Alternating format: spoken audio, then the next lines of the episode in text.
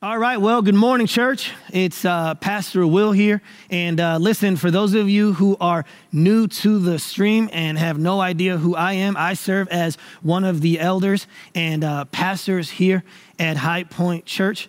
And uh, if you're new here, we are so glad that you are streaming in and connecting with us today. Be sure to interact with us on the chat. We have different team members, staff members interacting with people in the different chats. And so make sure to interact with us and let us know that you are here.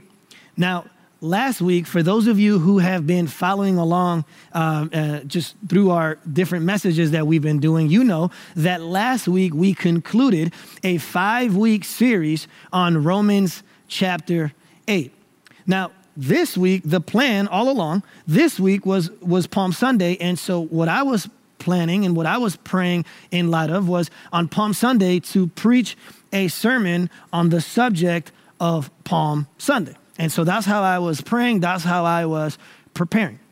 But then, all of a sudden, earlier in the week, as many of you know, um, our, our, political leaders uh, made the decision to extend uh, this quarantine, to extend this, this period of social distancing. Now, now I don't know about you, but here's kind of how I've been processing this season. It's kind of been a, a journey for me because, I, like you, I have no idea when this season is going to eventually end. And so for me, it feels like I'm running this marathon.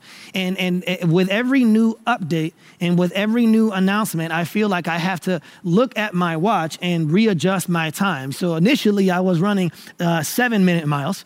Uh, and then, uh, uh then I went to maybe running a 10 minute mile. And after the announcement earlier this week, I feel like I've set my, my, my pace to a 13 minute mile, right? It feels like we kind of keep adjusting as new information and new updates come our way. So, in light of that update, once I realized that we were going to be in this season for at least another month and probably more, I started to pray and process a little bit different. And, and, I, and I honestly, I can tell you, this only has only happened a few times in my life where I'm preparing a sermon to preach one thing, and I feel like the Holy Spirit tells me, no, I don't want you to preach on that. Instead, I want you to preach on this. And so when I, when I discovered that this season was going to go longer than we anticipated. Once I realized that, I started praying and processing different. And what I discovered this week is that I feel like the Holy Spirit, what He wants me to do this morning is talk to you um, and to address this subject, this topic of quarantine. Uh, what I want to do this morning is I want to give you a theology, I want to give you a biblical perspective on quarantine. Okay? And so that's what I, what I, what I want to do. And I, and I want to unpack for you what the Bible has to say about this subject and topic of quarantine. So, so what I want to do here on the front end is I want to give you uh, a definition of quarantine. And this definition comes to us from the Encyclopedia of Public Health. Here's what they say they say quarantine is defined as a restriction of the activities of healthy persons or animals who have been exposed to a communicable disease. The aim is to prevent transmission of the disease from potentially infected persons to healthy persons during the incubation period. So that comes from the Encyclopedia of public health. But, but if, what I want you to see there in the definition of quarantine is that it says that a quarantine, essentially, the people who are quarantined are the people who have already been infected with the disease or the virus. But what's, what I find interesting, and, and many of you know this already, is about the coronavirus is that one of the reasons why we are all practicing social distancing, uh, one of the reasons why we are all being forced into quarantine is because what makes the coronavirus unique is that someone can have the virus and not show symptoms for several days.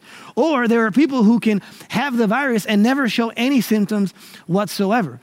And so, in light of that definition, the only people that are quarantined are the people that are affected, are the people who have been uh, uh, infected with the disease or the virus. But the reason why we have all been put on quarantine in this season is because we really don't know who has the virus and who can spread it to another person.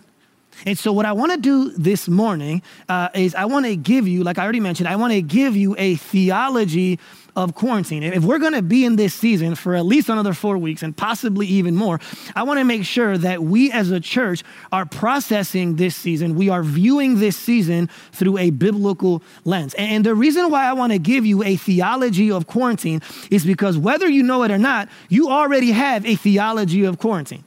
Every single one of us, for the past two, three weeks that we've been in this season of quarantine and social distancing, whether you know it or not, you already have a theology of quarantine.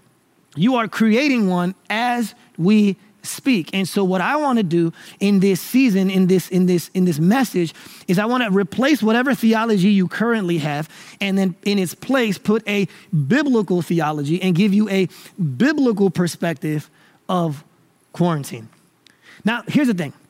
Usually, when I preach uh, a sermon, I, I, rarely, rarely have a title for my sermons. I'm not really big on, on titles. But for some reason, uh, it, halfway through the week, when the Holy Spirit started to change my, my, my direction on where I wanted to go this morning, He also kind of gave me a title uh, for this sermon. And so the title for my sermon this morning is this Hashtag quality quarantine. That's the title. Hashtag quality quarantine. And so, so many of you have heard of quality assurance, right? And, and many of us have heard of quality control. But I would argue that none of us have ever heard of a quality quarantine. And so this morning, the, the title of my sermon, the, the, the phrase that I want you to remember is hashtag quality quarantine. As a matter of fact, uh, as you engage with the sermon throughout the, this morning and even throughout the week, whatever you do as a result of this sermon, I want you to make sure that if you do anything on social media, I want you to put hashtag quality quarantine. Okay? I want us to, to figure out what the Bible says about quarantine so that we as believers, we as high pointers can have a quality quarantine. The goal is to help us look at quarantine through the lens of what God says quarantine is. And so, what we're going to do this morning is we are going to look at quarantine under three headings. Uh, we are going to begin this morning by looking at the concept of quarantine. Then, after that, we are going to look at the paradox of quarantine. And then we are going to conclude by looking at the end of quarantine. So, the concept, the paradox, and the end. Let's begin this morning by looking at the concept of quarantine. Now, here's the thing about this concept of quarantine.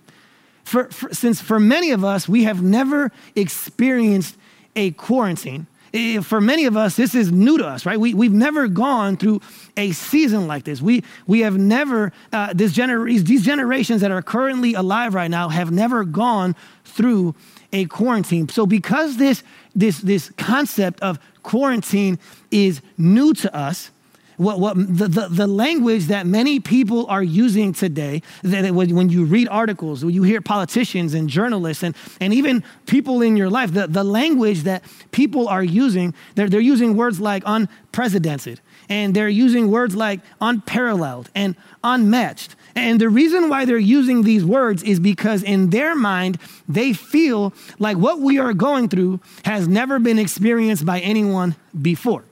Okay? Those words, unprecedented, unparalleled, unmatched, those are all great words.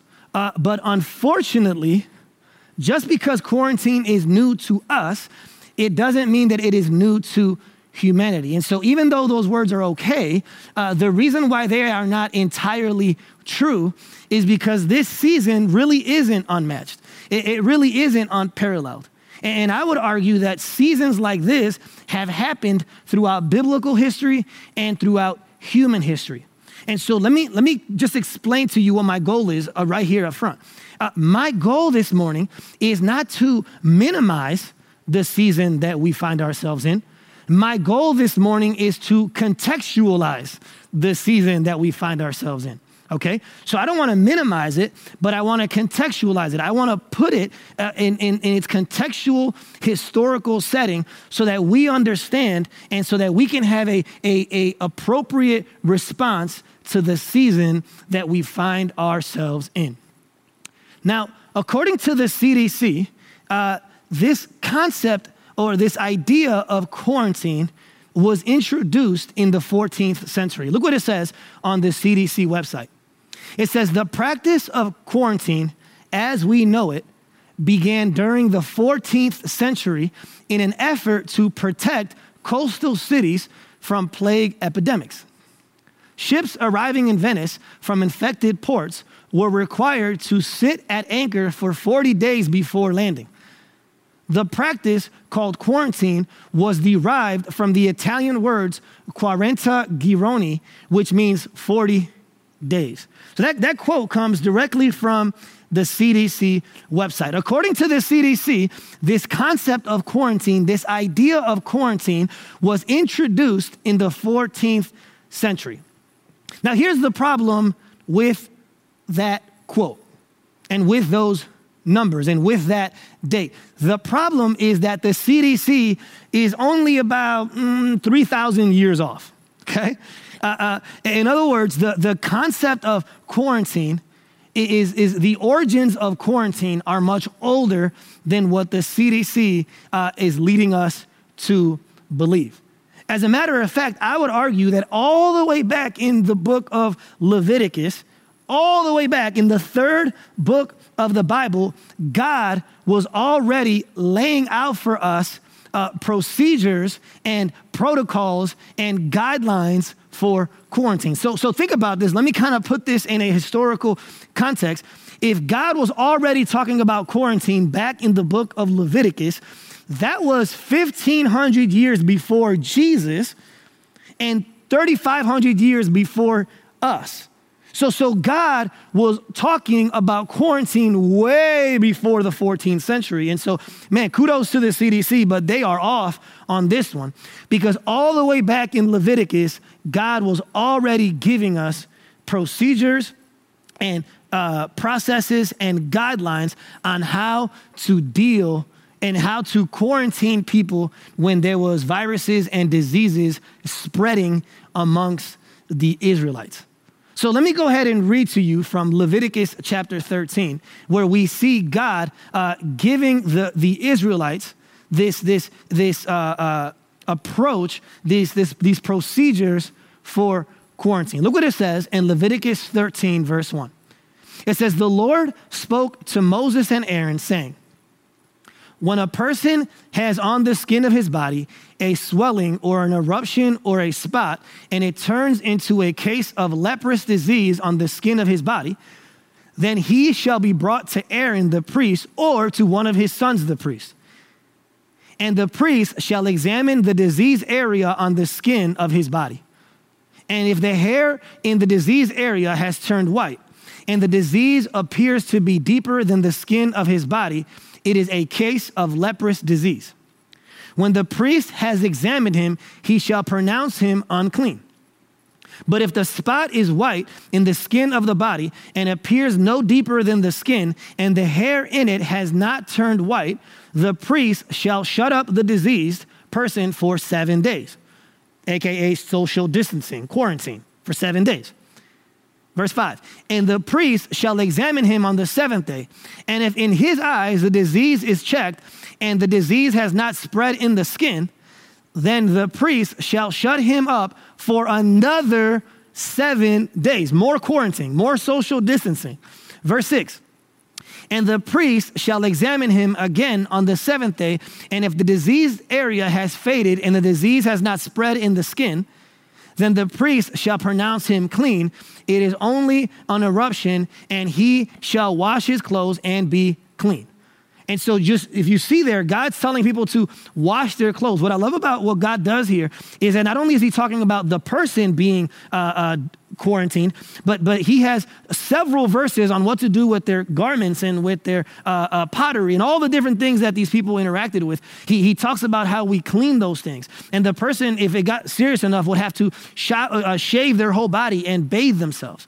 So you see God all the way back in Leviticus already being aware of things like germs. And even though the discovery of germs wouldn't happen for centuries later, it's crazy to me just how brilliant uh, God is. All the way back in Leviticus, this was already happening. Look what it says in verse 7. But if the eruption spreads in the skin, after he has shown himself to the priest for his cleansing, he shall appear again before the priest. Verse 8, and the priest shall look, and if the eruption has spread in the skin, then the priest shall pronounce him unclean. It is a leprous disease. Let's go to verse 45 and 46. The leprous person who has the disease shall wear torn clothes and let the hair of his head hang loose and he shall cover his upper lip. Think, think guys, think about how crazy this is. This is 3,000 years ago. God is telling people to cover their lip when they speak because he knew that one of the ways in which diseases were transmitted, one of the ways in which viruses were transmitted was through spit. And so the idea of us wearing masks today, that's not a brand new thing. All the way back in Leviticus, God is already saying, He shall cover his lip and cry out, unclean, unclean he shall remain unclean as long as he has the disease. He is unclean. And here's the quarantine again. He shall live alone. His dwelling shall be outside the camp. So, so, so here's what I need you to see that, that the, the, the idea of quarantine, the, the concept of quarantine, that was not created by the CDC. That was not created by the WHO. Uh, that was not uh, uh, uh created in the 14th century. The, the idea of quarantine was already present back 3,000 plus years ago in the book of Leviticus. And, and, when you look at the entirety of the Old Testament, you see the concept of quarantine come up again and again. So, for example, in the book of Exodus, uh, as many of you know, maybe some of you don't know, but in the book of Exodus, the, the Israelites are leaving in Egypt living in Egypt, and God brings 10 plagues in order to punish the Egyptians so that they might let his people go. Well, one of the plagues that God brings is a skin disease that, that results in boils all over people's skin. But what's interesting about that plague is that God makes sure to tell Moses when this plague is taking place, make sure that the people of Israel stay in the land of Goshen, in the region of Goshen. In other words, what God is saying there is He is practicing quarantine. He's saying, You don't want to be by the Egyptians. I need you to stay uh, in quarantine. I need you to have social distancing from the Egyptians. Even on the famous Passover night, we see quarantine playing a role. Why? Because God says to Moses, I want you to tell the Israelites, make sure that they cover the door frames of their house, the doorposts of their house, with the blood of a lamb. And then he says, I need them to stay inside their house on the night of the Passover. God uh, institutes a, a overnight quarantine. And if any Jew disobeyed that quarantine, if any Jew disobeyed that command, they would have died alongside the Egyptians. Isn't it crazy that all throughout the Old Testament you see the concept of, of quarantine and social distancing again and again? And what's, what's fascinating is that if you remember the first verse of, of Leviticus 13, it says that God speaks to uh, Moses and to Aaron. And then later on it says that the priests were the ones that were to determine whether or not a disease was contagious. So, so think about this. The, the first public health officials were Moses and Aaron. And from that moment on, way before the CDC, way before the WHO, the first public health officials were the priests of Israel. Okay? That's crazy. And then if you move up a little bit more to, to the time of, of the kings, in Second Chronicles chapter 26, we hear about another person who dealt with leprosy and as a result had to be put in quarantine. As a result, had to practice social distancing. Look what it says in Second Chronicles chapter 26, verse 21. King Uzziah was a leper to the day of his death, and he lived in a separate house. He lived in a separate house, being a leper, for he was cut off from the house of the Lord. And Jotham, his son, was over the king's house, judging the people of the land. So, so uh, what I want you to see is that all throughout the Old Testament, we see examples of quarantine taking place.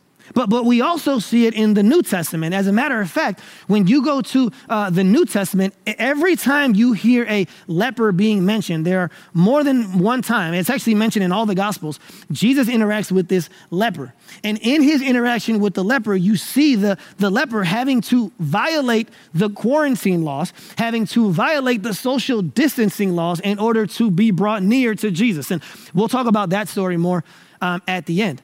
But even when you look at the story of the 10 lepers that Jesus heals and then only one of them comes back to say thank you, in that story, it says that they called out to Jesus from a distance because they had to practice social distancing. They had to remain quarantined.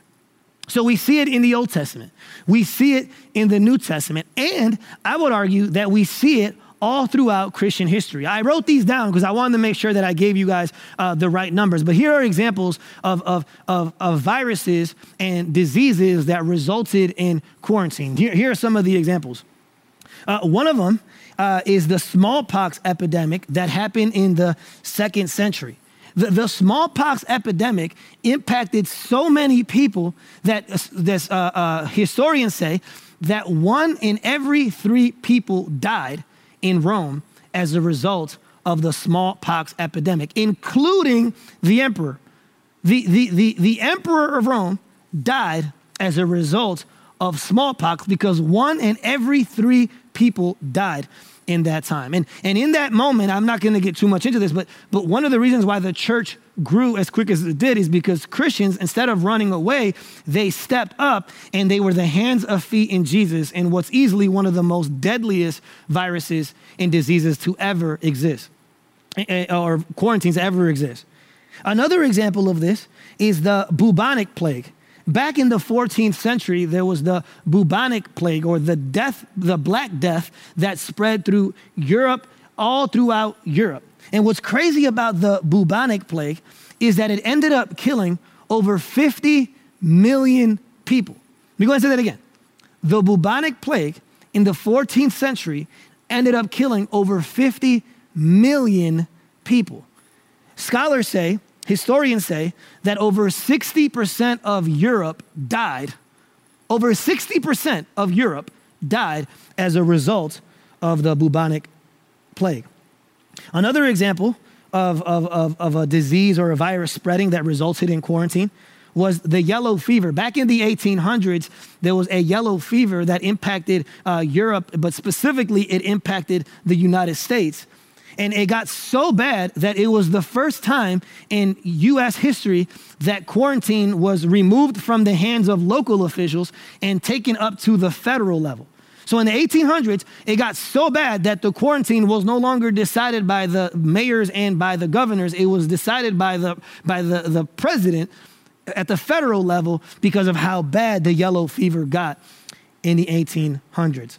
And then at the beginning of the 1900s, uh, right, I think it was 1918, the, the Spanish flu uh, broke out. And the Spanish flu was so dangerous that it also ended up killing about 50 million people, not just in the United States, but in Europe as well. Over 50 million people died as a result of the Spanish flu.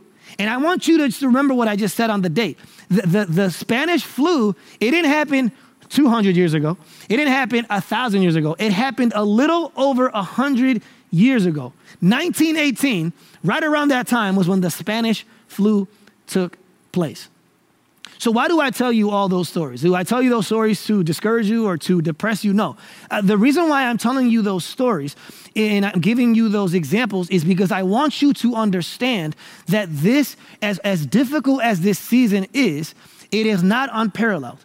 It is not unmatched. It is not uh, uh, unprecedented. No, no. The, we, we, the church has gone through things like this in the past. But here's what's so fascinating to me. Even with everything I just said, right? The, the, all these different things that have happened throughout biblical history and human history, when you look at modern medicine today, the concept of quarantine the, the guidelines for quarantine that God set up 3,000 plus years ago, when you look at modern medicine today, those procedures and those guidelines are still roughly the same. with all the advancements we've had, with all the technology we had, with, with all the breakthroughs we've had, the, the concept of, of, of quarantine is still roughly the same after 3,000 plus years. So, a few years ago, uh, back in 2003, uh, a journalist in the LA Times uh, wrote an article about the idea of quarantine in the 21st century. And look what it said uh, about SARS, which was the disease that was spreading at that time. Look what this journalist in the LA Times has to say about quarantine. He says the battle against severe acute respiratory syndrome, or SARS, has brought back something that most people know only from history books quarantine. Some critics tell us that quarantine, restraining the movement of people to prevent the spread of infectious disease, is unworkable and ineffective and deserves to be put back on the shelf. Modern medicine, civil rights, and technology have made quarantine impractical and obsolete, we are told. But history suggests this assumption is mistaken. So, so, so with all the modern breakthroughs, all the modern medicine, all the advancements, all the technology, quarantine, the way it was carried out in Leviticus is still roughly being carried out exactly the same way, even after 3,000 plus years. Now, here's what I want you to know. Uh, if you go back to my previous slide, here's what I want you to know as, as we navigate this season, as, as I try to give you a, a theology of quarantine, here's what I need you to understand. One of the things that, or one of the, I don't want to use the word lie, I think the word lie is, is a strong word, but, but one of the temptations for Christians today is to look at this season that we find ourselves in and be convinced that we are in the end times. And so, if, if, depending on who your friends are on social media, right there, there are certain Christians who are convinced that we are in the end times? Well, based on my reading of Revelation, I, I, think that those people need to calm down a little bit, okay? Because I don't actually feel like we are in the end times. As a matter of fact, if I were to take a passage that I would say we must apply in this season, it wouldn't be Revelation 13, it would be Leviticus 13. Okay? So if there's a passage that we as believers must be aware of, if there's a passage that we as believers must be applying, is not Revelation 13, end times, but Leviticus 13, which is honoring the, the, the, the mandates that we have been given from our political officials and, and, and making sure that we are social distancing, socially distancing for the good of our neighbor. Here's what I need you to know about these quarantine laws, okay? And, again, I'm, I'm helping you build a theology of, of, of quarantine. Here's what I need you to know about these laws that God gives. The reason why God gives those laws is not because he's trying to be legalistic. It's not because he, he, just, he just wanted to create just random rules. No, but the reason why the entirety of the Mosaic law has been given to us is in order, every, let me put it like this every Mosaic law, including the quarantine laws, are rooted in and are an expression of Leviticus 19, verse 18. What's Leviticus 19, verse 18? Well, Leviticus 19, verse 18 says, We are to love our neighbor as ourselves. So, so don't miss this. The reason why God has given us the law, even the quarantine laws, every other Mosaic law, there's the, the, the law of God is broken up into three parts in the Old Testament. There's the ceremonial law, there's the moral law, and there's the judicial law. God has given us his laws in order to help us love our neighbors as ourselves. So, so let me put this in context for you. The reason why we as believers have to respond the way we are responding right now, which is by quarantine, which is by uh, uh, staying indoors and respecting the mandates that have been given to us, is because according to the Old Testament, when we carry out and adhere to the, to the quarantine laws, we are carrying out the command, we are expressing the command to love our neighbors as ourselves. You see, one of the things that some Christians are doing is they're accusing other Christians of a lack of faith. Oh, you don't have faith, or you don't have hope, or, you know, and there's, so there's stories about all across America, pastors who are forcing their churches to come together and the virus is spreading. And so they're saying, well, we're doing it because if you don't, then you don't have faith. Well, I don't know if I agree with that.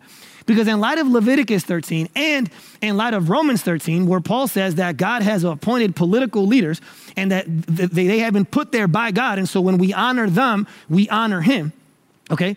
When, when you see that, what you, un, what you start to understand is that in light of Leviticus 13 and in light of Romans 13, when we adhere to these quarantine mandates, we are loving our neighbor and we are honoring the authority that God has put over us. Okay? So, so for those Christians who are judging other Christians and are accusing them of a lack of faith or a lack of hope, here's what I need you to know.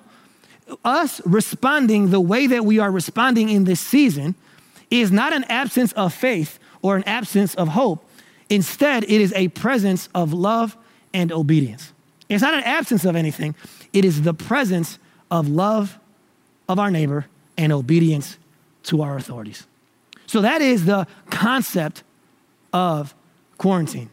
The second thing that I want to look at this morning is I want to look at the paradox of quarantine. Here's what I mean. Quarantine, in many ways, is a paradox. And here's what I, what I mean by a paradox there, there are good things related to quarantine, and then there are some really, really hard things related to quarantine. So when it comes to quarantine, there are certain benefits and advantages to it. But then at the same time, there are certain uh, uh, deficits and disadvantages to it. And so that's the paradox that there's good things and bad things related to this subject of quarantine. And so, what I want to do under this second point is I want to give you a quick list of some of the benefits, some of the advantages of quarantine. And then, after we do that, then I want to spend the second half of the point telling you a little bit about the, the disadvantages of quarantine. So, so here are uh, the benefits and advantages of quarantine. There, there's three of them. The first benefit to quarantine is that there is a physical benefit. And here's what I mean by a physical benefit. In a season like this, one of the things that quarantine has allowed us to do, I don't know about you, but it definitely has allowed me to do it, is that it's, there's a physical benefit to quarantine because it has uh, allowed us, it has forced us to slow our pace down. I, this year for my family and I was, has been crazy. Leaving where we were and coming here and all the different things that have been happening.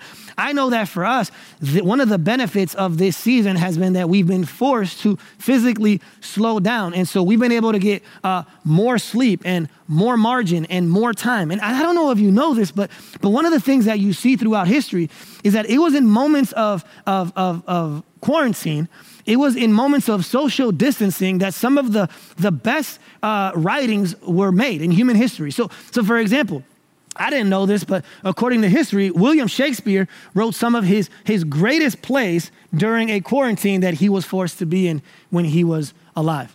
Another example of it is, is uh, uh, John Bunyan. John Bunyan, who wrote Pilgrim's Progress. Pilgrim's Progress was written when John Bunyan was put in jail. It wasn't necessarily a quarantine, but he was forced into jail. He was there for several years, and it was while he was in jail that he wrote Pilgrim's Progress. Another example of this is the Apostle Paul. Uh, many of the letters that Paul writes in the New Testament were written while he was in jail. And so I tell you these things to say this we have an opportunity in this season because things have slowed down. We have an opportunity to use this season to, to focus on things and to give ourselves to things that we otherwise didn't have time for. And so, for example, if you're a worship leader, uh, uh I, I honestly am convinced that some of the best songs you will ever write will be written in this time because this season is so unique and the emotions that people experience, are experiencing are so, are so unique that I, could, I would challenge worship leaders to, to write during this time. Uh, if you journal, I will challenge you to journal during this time. And so, one of the benefits of, of, of uh, quarantine is physical. Another benefit of quarantine is relational. And here's what I mean by relational. In this season, we have an opportunity to connect with people that we otherwise don't have an opportunity to connect with. Now, we won't connect with them physically, like hanging out with them, right? But we can connect with them through a phone call, through email, through text, through FaceTime. And so, uh, one of the groups of people that we should be relationally connecting with in this time is with our families. I can't tell you how often before this season, how often I complained about not having enough time with my family. Well, I don't have that excuse anymore. We, one of the groups of people that we can have quality time with relationally in this time is with our families. Another group of people that we can connect with during this time is with our friends, uh, people who we haven't connected with in a while, people who we haven't talked to uh, in, in, an extended period of time. We, we have an opportunity in this season to connect not just with our families relationally, but also with our friends. And then the third group that we can connect with in this time is we can have fellowship with other believers. You know, one of the things that technology allows us to do is that it allows us to stay connected with other people in a time like this, other Christians who can be praying for you and encouraging you. One of the things that we're doing during this season, and I would love for you to do, is, is if you're interested at all uh, in joining, uh, having community during this time, one of the things that we are starting in this, in this time is we are starting these online groups. And so you can sign up for a group and you can be in a Zoom call and you pick the time that works for you. And then you can be in a, a Zoom call with one of our staff members and, and, and several other people from our church just coming together in this season to have fellowship with other believers. So there's a physical benefit, there's a relational benefit, and then thirdly, when it comes to this quarantine, there's a spiritual benefit. And here's what I mean by a spiritual benefit. One of the things that the, this quarantine has forced on me that has been really good for my soul is it has forced me to face quiet. It has forced me to, to experience silence. And one of the things that we are really, really bad at as modern day Christians is we are bad at solitude. We are bad at practicing solitude and silence. And this is a quote from uh, Dr. Donald Whitney on this concept of solitude and silence. He says, One of the costs of te- technological advancement is a greater temptation to avoid quietness. He says, So many of us have to realize the addiction we have to noise. He says modern life tends to rob from the benefit. He's like modern life tends to rob from the benefits of solitude. So, so what, what, what, Donald Whitney is saying there is that one of the, even though that technological advancements are great, one of the, the, the, the shadow side to technology, to all the noise, is that we do not take advantage of solitude and silence the way that we should. I believe that one of the reasons why we avoid solitude and silence is because silence uh, spiritually forces us to, to deal with things that we have been suppressing. And I came across an article that I'm about to read from here in a second. And what he argues is that the fear that we are experiencing right now in this season is actually a fear that was already there. But what this season has done is that it's, it's, it's forced us to deal with the fear and to experience the fear head on. Here's what the author says He says, There's also fear in us because that's where the fear has been all along. Long before a novel virus revealed, revealed it in us, fear has been talking to us. We just haven't been listening.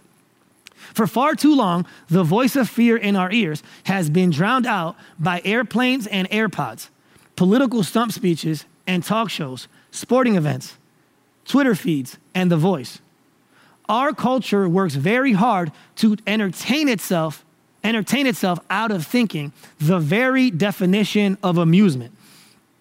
This is what makes the threat of quarantine so scary for many of us. Because in our abundance of time, we might, we might just stumble into quiet thoughts, personal reflection, self assessment, and we fear silence.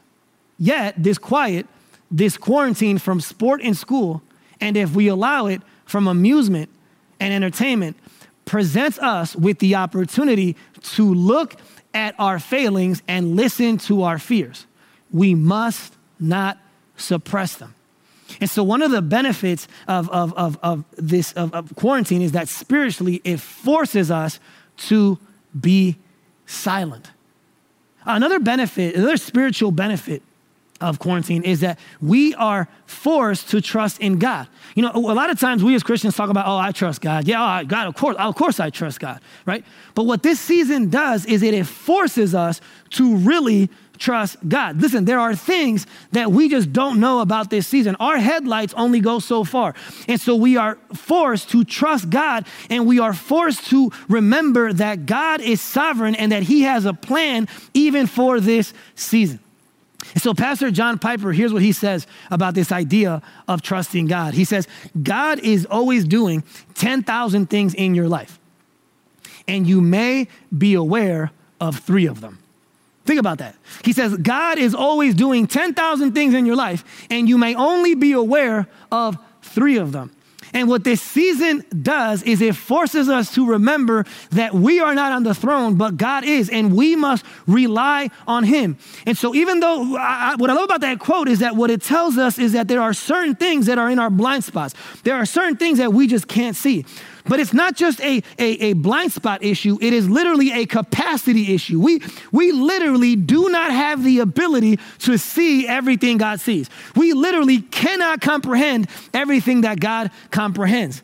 And so, what, what he is saying there is that we have to be uh, aware and we have to trust in the fact that we might know about the three things God is doing, but we must trust him with the other 9,997 things that he's doing. That's what he says there.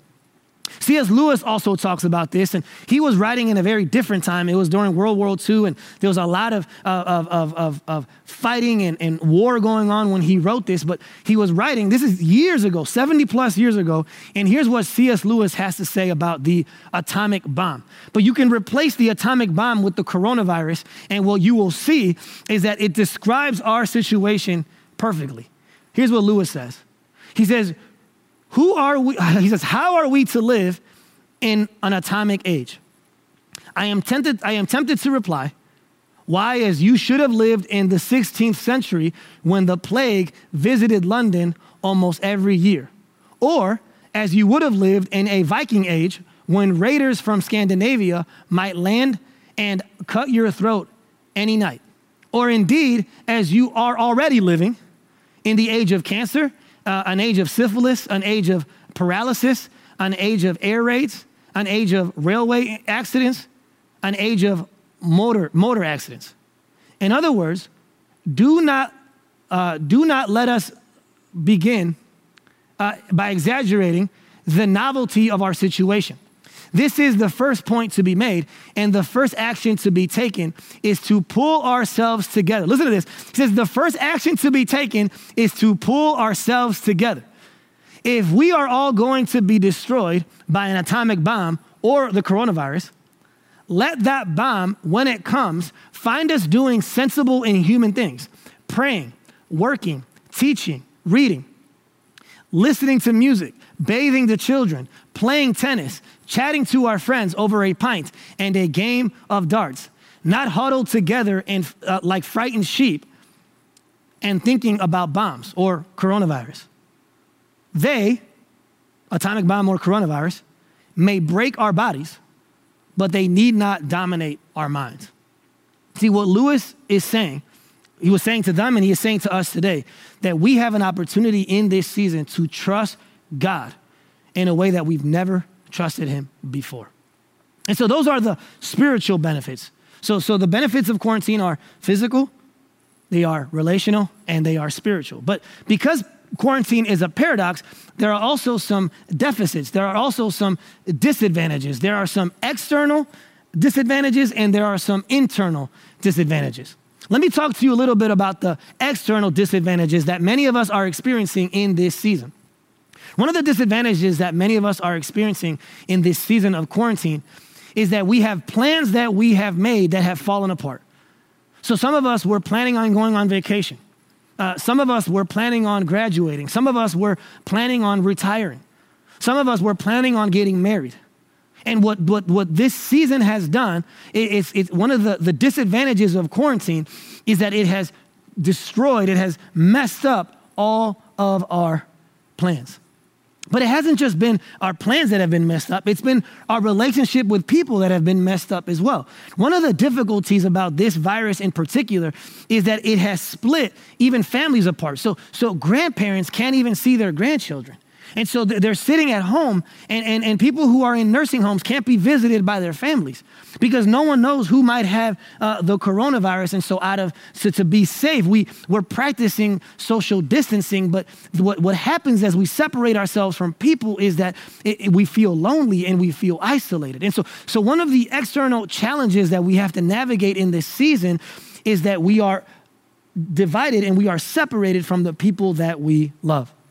Then there's also economic challenges. There, there are people who don't know where their next paycheck is going to come. There, there are people who, who literally are now scrambling, waiting for this government check because they just don't know what they are going to do financially in this season. And so, so what we see and what we discover is that uh, this quarantine comes with disadvantages, and one of those disadvantages is financial. But not only do we have uh, financial, not only do we have external uh, disadvantages, we also have internal disadvantages. Here's what I mean by discern, uh, internal disadvantages. According to the New Testament, the, the, the, the, the spirit is willing, but the flesh is weak. And so spiritually, we want to have faith. We, we want to have hope. We, we want to trust God, but our flesh is weak. And so Satan is constantly attacking you in the areas where you are vulnerable in this season. Just because everything else has stopped, it doesn't mean that Satan has stopped. He is still tempting you, he is still accusing you, he is still attacking you. And so we struggle internally. And we also struggle internally with our emotions. How many of us in this season are, are experiencing uh, worry and anxiety and impatience and confusion and anger and, and bitterness? There, there's so many emotions that we are experiencing in this season. And so, what we see is that on the one hand, the reason why quarantine is so paradoxical uh, is because there's, there's benefits to it, but there's also a lot of disadvantages to it as well. And I would argue that in a season like this, cliches just don't really do it right now, right?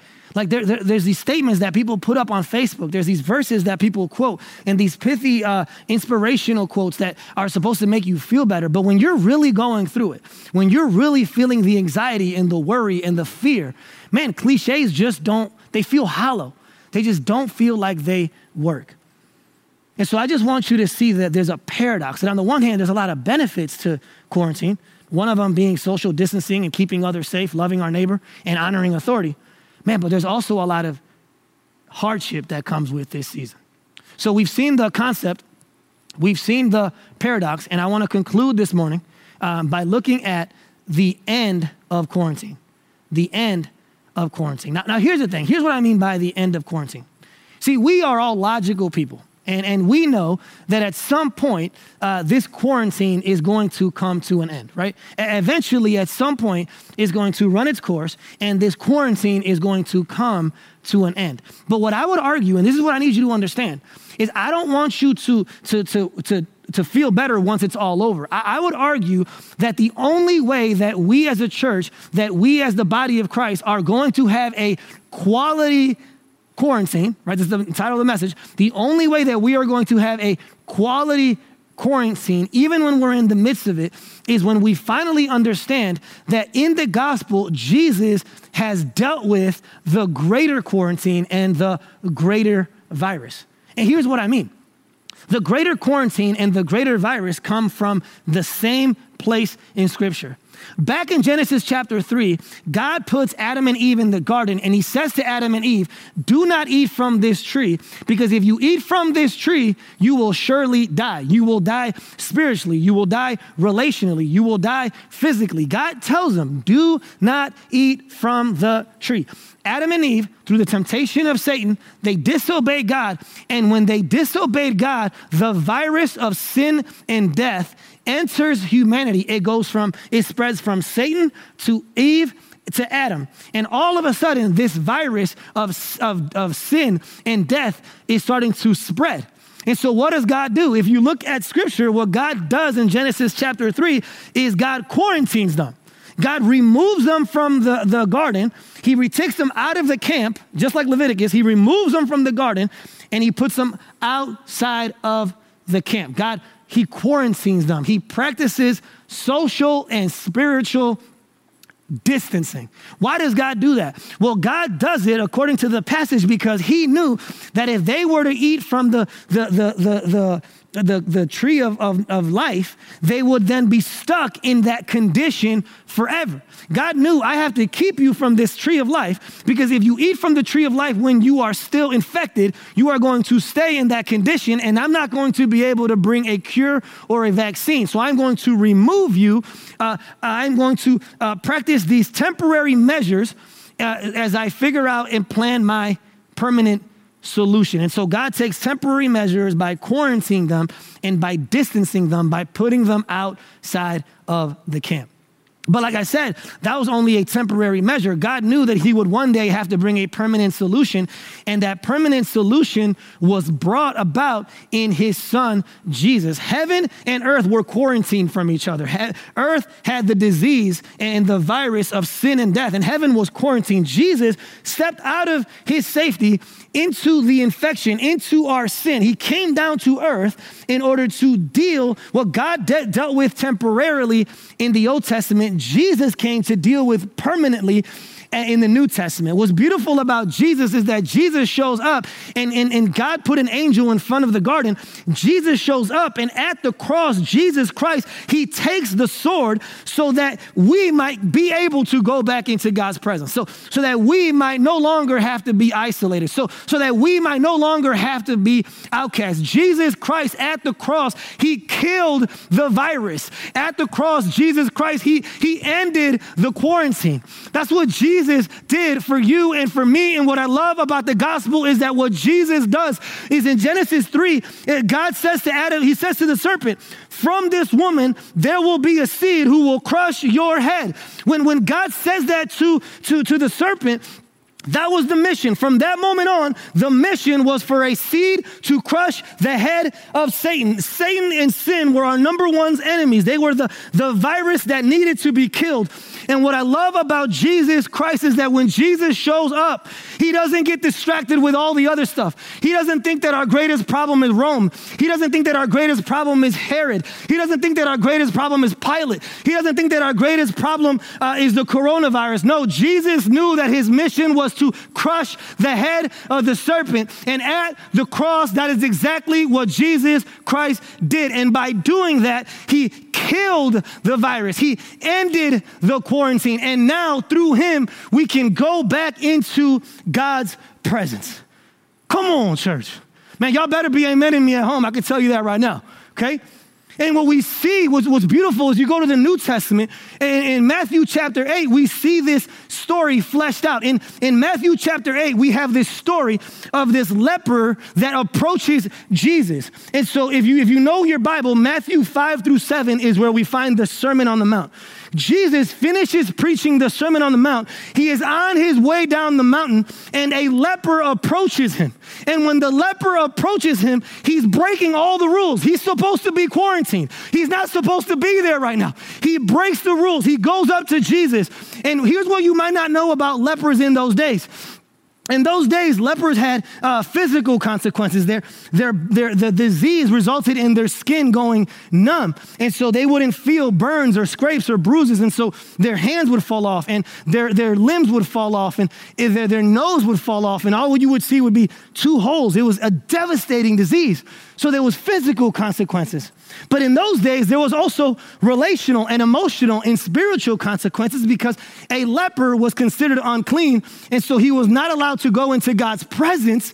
And so this person that approaches Jesus at the beginning of Matthew 8, he is going through all sorts of brokenness. His leprosy has impacted him at every level. And what I love about Jesus is that in the passage it says that when Jesus, he sees the man, he responds to the man with his heart and with his hand. He responds with his heart because it says that Jesus sees the man and his heart is filled with compassion. He is overwhelmed with love for this person. So, his first response is with his heart. So many people were disgusted by a leper. They, they didn't want to be by him. They were practicing quarantine and social distancing. Jesus' initial response is to love the man and to feel compassion for him. And then, this is what's even crazier Jesus reaches down and he touches the man. He touches them with his hand. And why is that important? Well, the reason why that's important is because Jesus, it, it, there's many places in the New Testament where Jesus heals someone without ever laying a hand on them. But he intentionally touches this man. Why? Because he knew that there was a good chance that it had been years since someone had touched this man. Jesus reaches down, and by touching him, not only is he healing him physically, but he was healing him spiritually. He was healing him relationally. He was healing him mentally. He was healing him relationally. Jesus was walking, walk, walking him, welcoming him back to the community. Jesus tells the man, I don't want you, he says, I don't want you to go tell anybody. Keep this a secret. Keep this a secret. And the guy doesn't listen. He goes out and he tells everybody. And what commentators say is that because of what he does, Jesus is then forced to go into isolation. Instead of him listening and Jesus allowed to keep doing his public ministry, because he did what he did, Jesus is forced to go into isolation. So get this Jesus takes the guy out of isolation. And then because of what the guy did, in many ways, Jesus replaces him. The guy goes from being an outcast in isolation. And then as a result of his decision, Jesus is then forced to go into outcast, to be an outcast in isolation. That's why it says in the New Testament that Jesus was crucified outside of the city wall, outside of the wall. Jesus at the cross became an outcast so that the outcasts might become insiders. And by doing that, Jesus shows that he's the greater Moses who comes down from a mountain. He gives the Sermon on the Mount, which is the greater law of God. He comes down from the mountain. He shows that he's the greater Moses, not just because Moses proclaimed the law, but Jesus came to fulfill the law. He also shows that he's the greater priest. Why? Because a priest in those days couldn't touch someone with leprosy because they would get unclean. But Jesus is the greater priest who doesn't get uh, the uncleanliness transferred to him, he transfers his cleanliness to others. And he's also the greater leper who took our place, who became an outcast so that we might become insiders. So here's my prayer for us this morning. My prayer for you as an individual and for us as a church is that we would be people who in this season that, that we would focus not on what we might potentially lose in this season, but that we would focus on what we permanently have in our Savior. See, there's a lot of things that we might potentially lose, but I pray that we would focus not on what we might uh, potentially lose, but on what we permanently have in the gospel. Praise be to God that in the gospel, we don't have this abstract principle, but we have been given a personal person, a person named Jesus who is powerful enough to deal with our long term quarantine and virus, and yet at the same time, personal enough to deal with our short term quarantine and virus. And so, my prayer for us in this time is that we would increase our theology of quarantine so that as a result, we might increase our quality of quarantine. Listen, if you're here this morning and you might, maybe you're watching because someone forced you to watch. You're in a house with a, with a person who is watching this and you're just watching it. Or maybe you've tuned in because you're looking for hope, you're, you're looking for answers. My prayer for you today is that today would be the day that you place your faith in Jesus because your greatest issue is not the coronavirus, it is the virus of sin and death. And in the gospel, Jesus came to deal with the source of your problem, not just the symptom of it. And so I pray that today would be the day that you respond to Jesus. So if you have a question about any of this, if you if you want to respond and you want to place your faith in Jesus, whatever that step is, maybe you just want to join a group like I brought up earlier. I would love for you to text the word high point to the number 97000 and respond in any way that God might be calling you to this morning. Let me pray.